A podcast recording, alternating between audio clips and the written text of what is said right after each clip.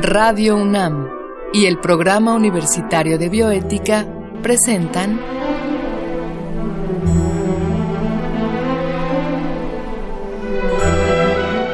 El Árbol de las Ideas. Bioética, Ciencia y Filosofía para la Vida. Con Paulina Rivero Weber.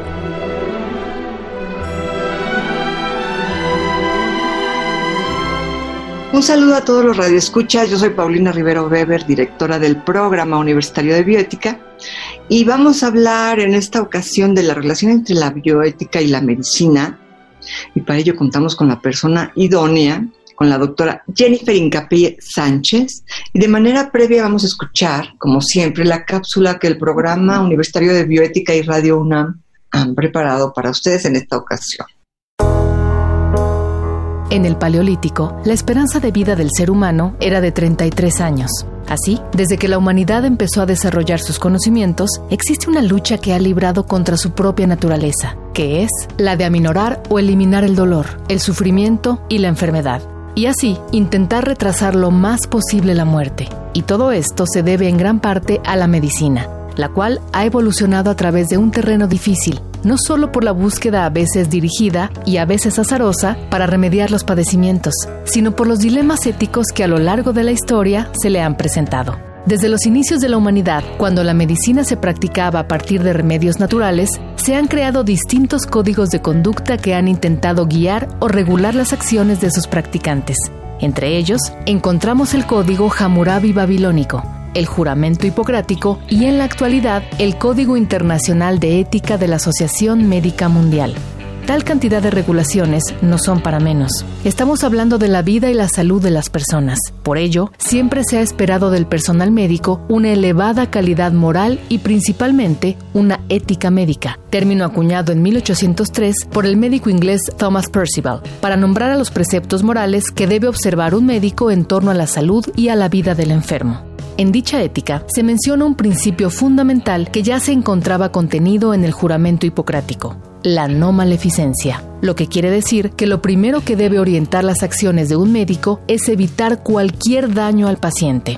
El otro principio es el consentimiento informado, el cual se refiere al proceso por el que un paciente acepta de manera libre e informada someterse a un procedimiento, ya sea diagnóstico o terapéutico como puede ser un estudio o una cirugía. Para ello, el paciente debe encontrarse libre de influencias controladoras y ser capaz de comprender su situación, además de poder tomar decisiones al respecto.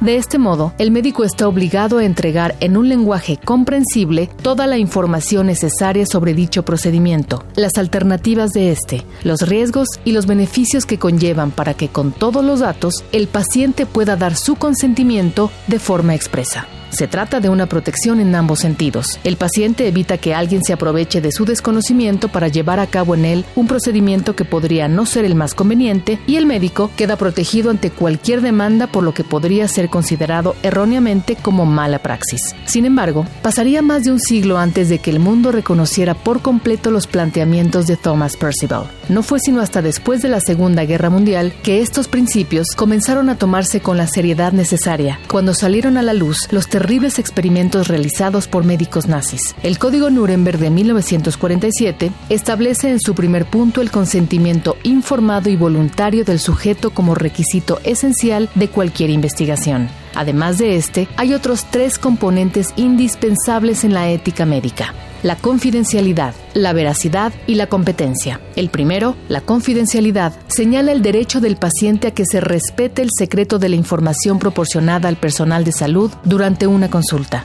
El segundo, la veracidad, refiere el derecho a recibir la información completa y certera sobre su diagnóstico.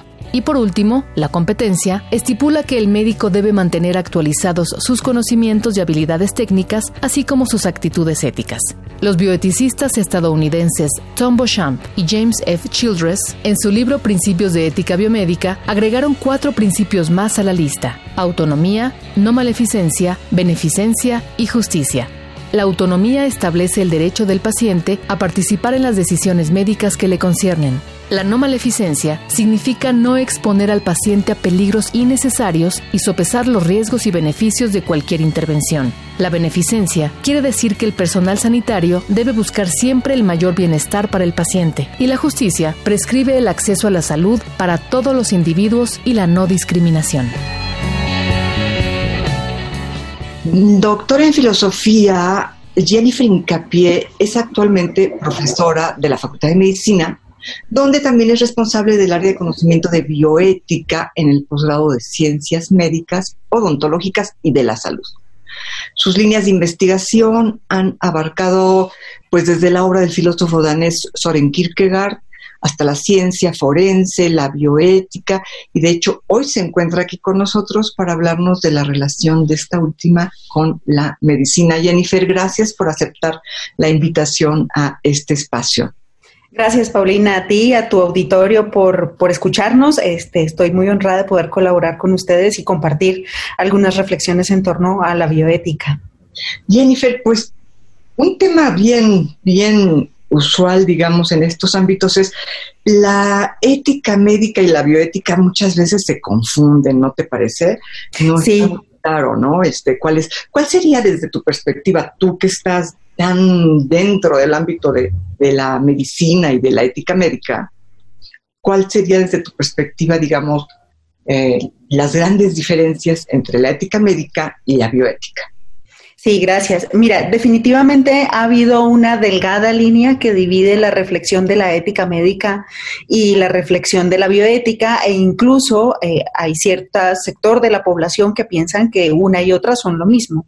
Definitivamente no es así, toda vez que la bioética tiene una reflexión más amplia, que hace una reflexión multidisciplinaria, que abarca distintas posturas y distintos temas, ¿no? Entonces, por ejemplo, la bioética habla acerca de el reconocimiento de sujetos morales en los animales, por ejemplo, o de sujetos morales en los ríos, que es un caso reciente, por ejemplo, en Colombia, o en la reflexión en torno a la dignificación de los recursos eh, científicos para eh, el acceso de la población en general.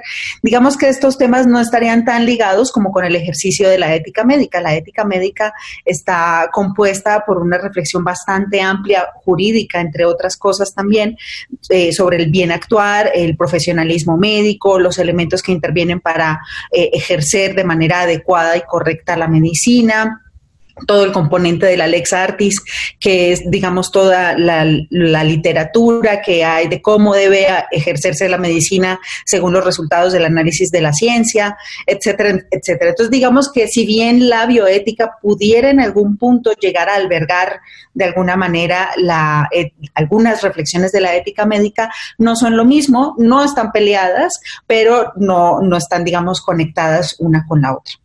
Claro, y dentro del momento en el cual nos encontramos ahora, en el momento en el que esta pandemia ha cambiado tanto la vida de todos nosotros y parece ser que la va a cambiar aún más, eh, digamos, ¿cuáles serían los problemas propiamente médicos o de ética médica y cuáles serían los problemas bioéticos, ¿no? Este, si me permites adelantarme un poco, yo vería como un problema bioético nuestra relación precisamente con los animales y cómo esta relación con los animales es la que ha provocado ya en más de una ocasión que algún virus ataque a la humanidad, ¿no? Creo que tendríamos que cuidar esta distancia que tenemos que tener con los animales silvestres y dejarlos más intocados en su hábitat. Pero, ¿cuáles serían los problemas propios de la ética médica o incluso de la bioética médica, o sea, del ámbito de la medicina en relación a la ética y la bioética? Ok, eh, muy interesante tu pregunta porque justo es uno de los temas que más se ha debatido a nivel internacional. Uno de los, eh, digamos, temas más tratados por la ética médica actualmente son los límites y alcances de la profesión médica en el contexto de la pandemia. Creo que es importante que tengamos claro que la pandemia ha evidenciado una crisis multifactorial a nivel global. Esto quiere decir que estamos encontrando una crisis en lo político, en lo económico, en lo social, en lo médico, en los sistemas de salud. Eh, particularmente en los sistemas de salud, se ha visto un desbalance en los niveles de digamos, la oferta de atención que tienen los sistemas de salud y la demanda que hacen los pacientes de la misma.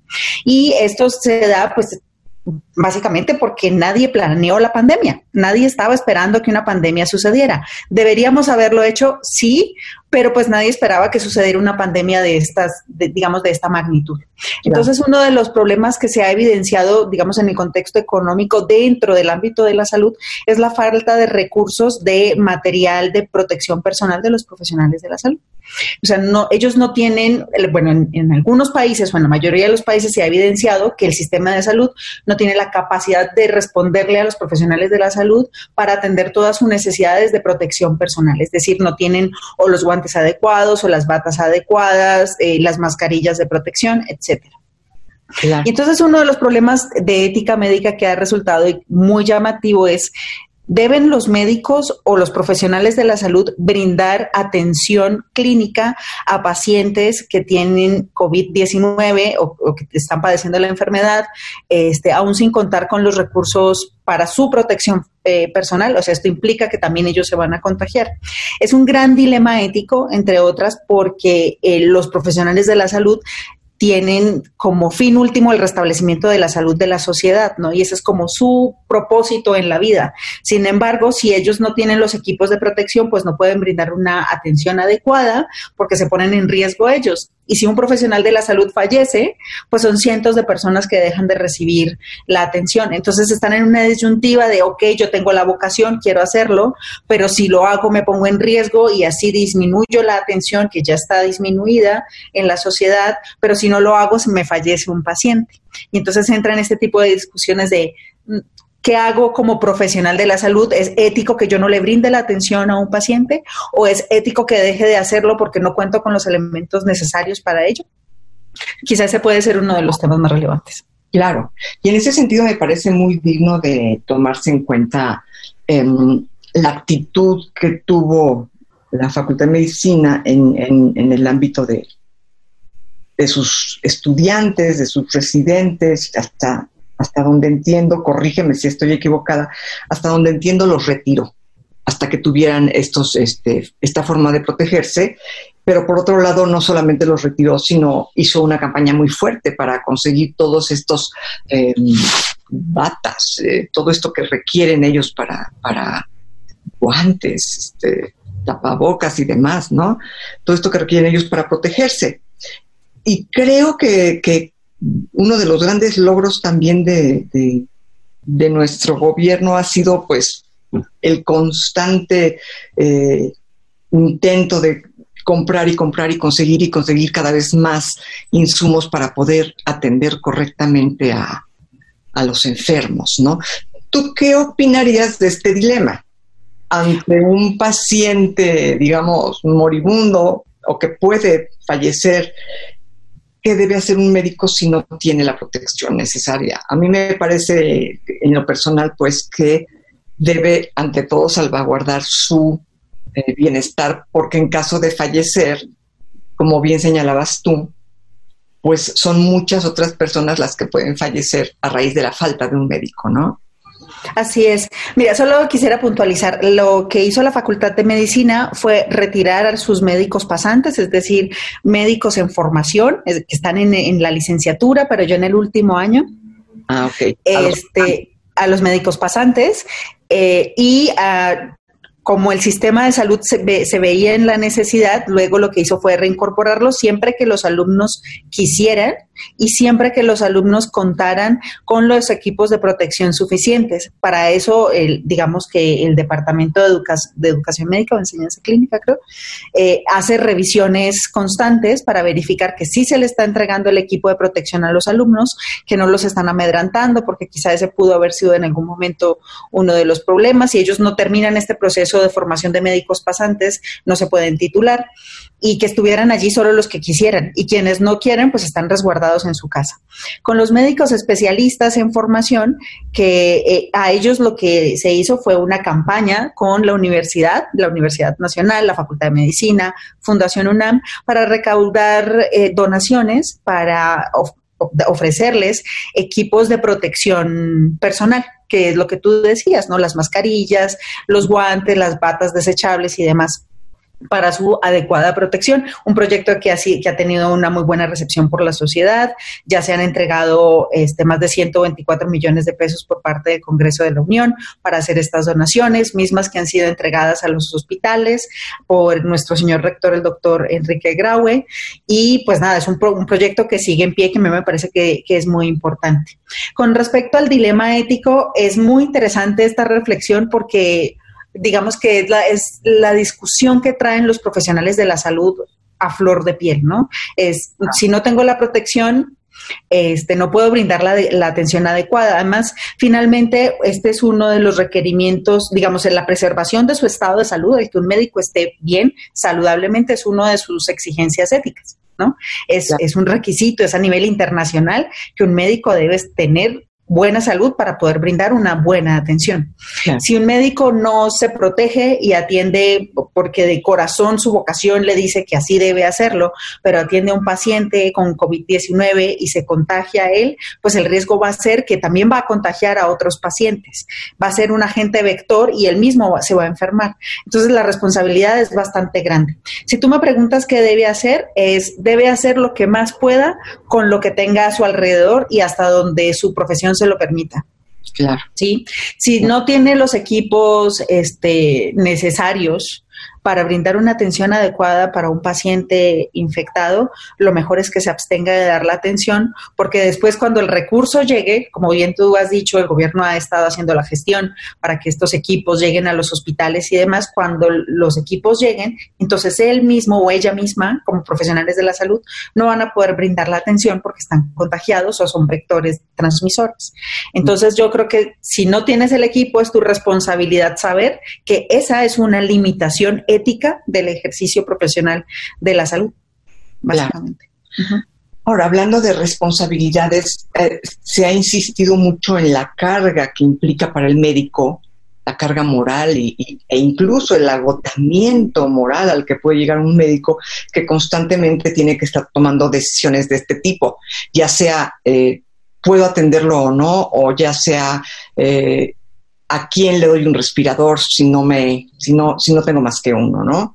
Y bueno, sin lugar a dudas es una carga moral muy grande, pero a ver, platícanos, los médicos, tú, conoces la formación que tienen nuestros médicos egresados de la Facultad de Medicina de la UNAM, ¿los médicos están preparados para este tipo de decisiones? Definitivamente sí. Este, de hecho, no, están preparados, son conscientes y son entrenados para tomar este tipo de decisiones. por supuesto que a lo largo de su carrera y en diversas áreas, digamos en anatomía, en bioquímica, etcétera, etcétera, ven análisis de casos lo que les va entrenando, tal como decía Aristóteles, que uno entrena el juicio y el buen criterio ético como los arqueros entrenan apuntarle a la diana. Los médicos a través del análisis de casos van haciendo este entrenamiento sobre cómo tomar decisiones adecuadas o decisiones correctas. Es importante tener claro que en el contexto ético no hay decisiones buenas o malas, hay decisiones correctas o incorrectas, ¿no? Que la clasificación y la valoración es distinta. Si tienen una formación sí tienen un ejercicio constante de toma de decisión a partir incluso del momento que se van a, campo clínico, que es a partir del tercer año. Los médicos especialistas tienen específicamente un curso que imparte la doctora Irene Durante llamado eh, Razonamiento Ético en la Clínica, que les dan como todo el soporte teórico y este, les ponen casos de reflexión. Pareciera muy interesante, Paulina, porque la ética, eh, hay gente que se atreve a decir que la ética no se puede enseñar porque los principios éticos tú los traes de casa, ¿no? Yo no puedo enseñarte a ti cómo portarte bien si eso es algo que tú ya traes desde casa. Sin embargo, cuando hablamos de ética médica, es muy interesante poder brindarles los elementos teóricos que les van a ayudar a tomar una determinación. Si la persona es ética o no, eso ya es criterio individual de cada quien, pero que tenga los elementos eh, para tomar una buena decisión o una correcta decisión, los elementos teóricos. Y básicamente eso es lo que hace la Facultad de Medicina a través, por supuesto, del curso eh, que se da en octavo semestre, que es eh, bioética que se da en el Palacio de la Escuela de Medicina, este que te comento en la formación de los especialistas y por supuesto en la insistencia que tienen los académicos en cada uno de los cursos y en cada uno de, la, de, los, de las asignaturas del plan de estudio. Sí, sí te diría que sí hay una formación para ello. Sin embargo, es importante decirte que pues todos estamos, conocemos las nociones, por ejemplo, de la muerte, sabemos que es algo que va a suceder, que es necesario, que para eso estamos destinados, que eso es lo que nos hace, digamos, seres vulnerables. Pero nadie realmente en el plano práctico está formado para, para sobrellevar la muerte. ¿No? Para aceptar la muerte. Y digamos que los médicos en formación todo el tiempo les están insistiendo que su fin último es el restablecimiento de la salud y con ello pues la preservación de la vida, ¿no? O mejora de la calidad de vida. Y entonces es esta discusión constante entre debo salvarle la vida o no la que genera todo este peso estrés moral digamos, eh, a nivel teórico conocido como estrés moral. Es muy complejo, eh, hay metodologías para que ellos puedan sobrellevarlo porque tienen fundamentos teóricos para identificar que eh, están tomando una decisión correcta, pero muchas veces, acuérdate que en bioética tenemos el principio de doble efecto, donde tomamos una decisión correcta, este, pero también tiene un efecto adverso. Y el, tema aquí va a ser sobrellevar el efecto adverso. Claro, que es un poco lo que puede llegarle a ocurrir a un médico ante una pandemia, ¿no? Tener que llevar a cabo un acto que no quisiera en sí mismo llevar a cabo, pero que las circunstancias pudieran obligarlo, digamos, parece ser que en nuestra ciudad y en nuestro país no va a ser necesario porque afortunadamente eh, pues todavía hay suficientes recursos, suficientes camas, suficientes respiradores para toda la población. Entonces, bueno, todo parece indicar que no, no va a ser necesario tener que elegir un paciente sobre otro, pero seguramente habrá ocasiones en las que se tenga que elegir un paciente sobre otro. Y digamos, en medicina esto está establecido, esto está conocido, es, es el famoso triaje o triage, como le, llaman originalmente, ¿no? Entonces, tú dirías que un médico está preparado para realizar un triaje en cualquier momento. Sí, claro, claro. Te pediría que nos explicaras un poquito más claramente qué es un triaje, ¿no? Sí, mira, un triaje es una metodología de priorización de la atención médica, así de sencillo. Hay distintos modelos para esta priorización, está el modelo canadiense, el modelo español, el modelo norteamericano. ¿En qué consiste? En la clasificación en distintas etapas según el modelo. El máximo, que tiene, el máximo tiene cinco etapas, hay otros que tienen tres etapas, en México se utiliza entre cinco y cuatro. Eh, son procedimientos, son metodologías públicas. Si tú vas a una sala de urgencias de un hospital público, vas a encontrar el triaje grandísimo y por clasificado por colores. Lo que quiere decir es que si yo llego a un centro asistencial con una urgencia y estamos en una situación de pandemia o en una situación de limitación de los recursos para asignar, lo primero que van a hacer es darme una valoración inmediata. ¿no? Para clasificar y saber cuál es el tipo de urgencia que yo tengo. Y asimismo, el nivel de espera que puedo tener para la atención médica o bien para la, eh, digamos, para remitirme a otro lugar que esté más especializado y que pueda brindarme lo que yo requiero o brindar la atención inmediata. Entonces tienen varios colores que está desde el rojo, que es la atención inmediata, que no, puede esperar porque está en juego un, un, alguno de los órganos vitales o está en juego la vida. Está el amarillo, el naranja, el verde y donde el verde dice que puede esperar más de 120 minutos. Entonces no estaría clasificado como una emergencia, sino como una urgencia y entonces no tendría como tanta tanta, necesidad. Bueno, y dentro de todas estas eh, aportaciones que ha hecho la universidad, ¿ha, logrado algo con respecto a esto que comentábamos hace un momento, la forma de llevar a cabo un triaje?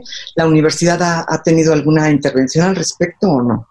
Pues mira, lo que te decía anteriormente era que el triaje es una, es una metodología internacional para hacer la priorización en la atención y esto tiene un protocolo muy establecido que finalmente lo que conduce a que los profesionales de la salud puedan tomar decisiones de manera práctica, rápida, gráfica, concisa. Eh, de los grandes aportes que en torno al triaje ha hecho la universidad es con el, con el proyecto de guía bioética que se publicó hace algunas semanas. Un grupo de destacados académicos en donde estabas tú, por supuesto, Paulina, el, doctor Samuel Ponce de León, el doctor Arnoldo Kraus, se hicieron ciertas puntualizaciones con respecto al concepto de triaje y por qué no es posible hacer, digamos, eh, grupos de triaje o equipos de triaje que puedan hacer la priorización en la atención. Primero, porque el triaje es una metodología que se establece de manera gráfica en los centros de atención.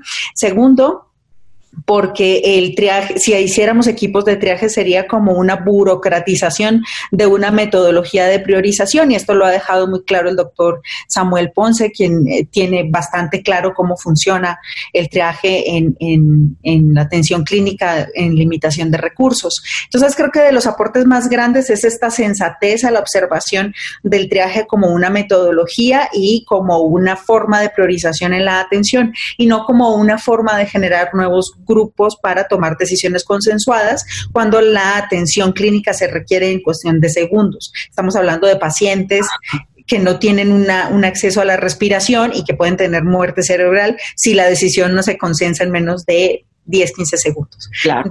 Entonces, creo que ese ha sido uno de los grandes aportes que ha hecho la universidad. Claro. Ahora, en, en, a ese respecto, lo que, corrígeme si me equivoco, lo que, en lo que ha insistido el doctor Samuel Ponce de León es que el triaje realmente debe de estar conformado por el médico tratante, por el jefe de, la unidad de terapia intensiva que esté en ese momento y por la enfermera en turno, ¿no? Esto, estas tres personas que están ahí de manera inmediata según Ponce de León, serían las que deben conformar un triaje, ¿no? Así es, así es. Es muy interesante que lo puntualices porque el, digamos que la decisión del triaje o de la priorización en la atención no es un consenso. No es que yo quiera darte a ti los argumentos para decirte, oye, es que yo creo que es relevante darle la atención. No, no es así.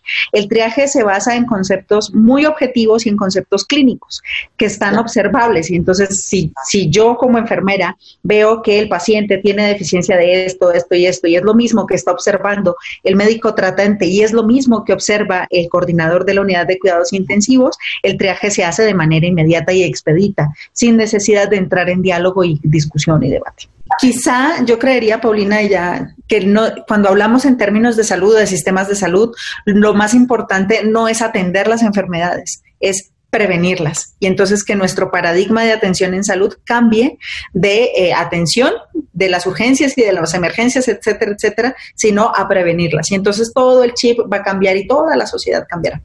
Claro, sí, más, más prevención, más medicina preventiva, más medicina general. Es, yo creo que por ahí van las necesidades de, nuestros pueblos, ¿no? Así es. Así pues ya se nos acaba el tiempo. Yo te agradezco muchísimo que hayas aceptado ha sido una plática muy rica y hemos coincidido en muchas cosas. Y este, bueno, pues gracias Jennifer por haber estado acá con nosotros y gracias a nuestros radioescuchas por, por, por estar también escuchando estas disertaciones. Gracias a Marco Lubián, nuestro productor, y en controles técnicos, gracias a Susana Trejo. Escuchamos la voz de Gisela Ramírez en la cápsula cuyo guion contó con la adaptación de Mario Conde al texto original Diego Dionisio Hernández. Se despide de ustedes su amiga Paulina Rivero Weber.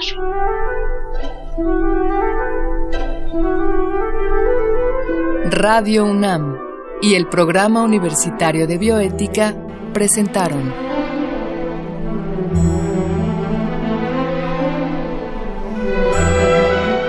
El Árbol de las Ideas.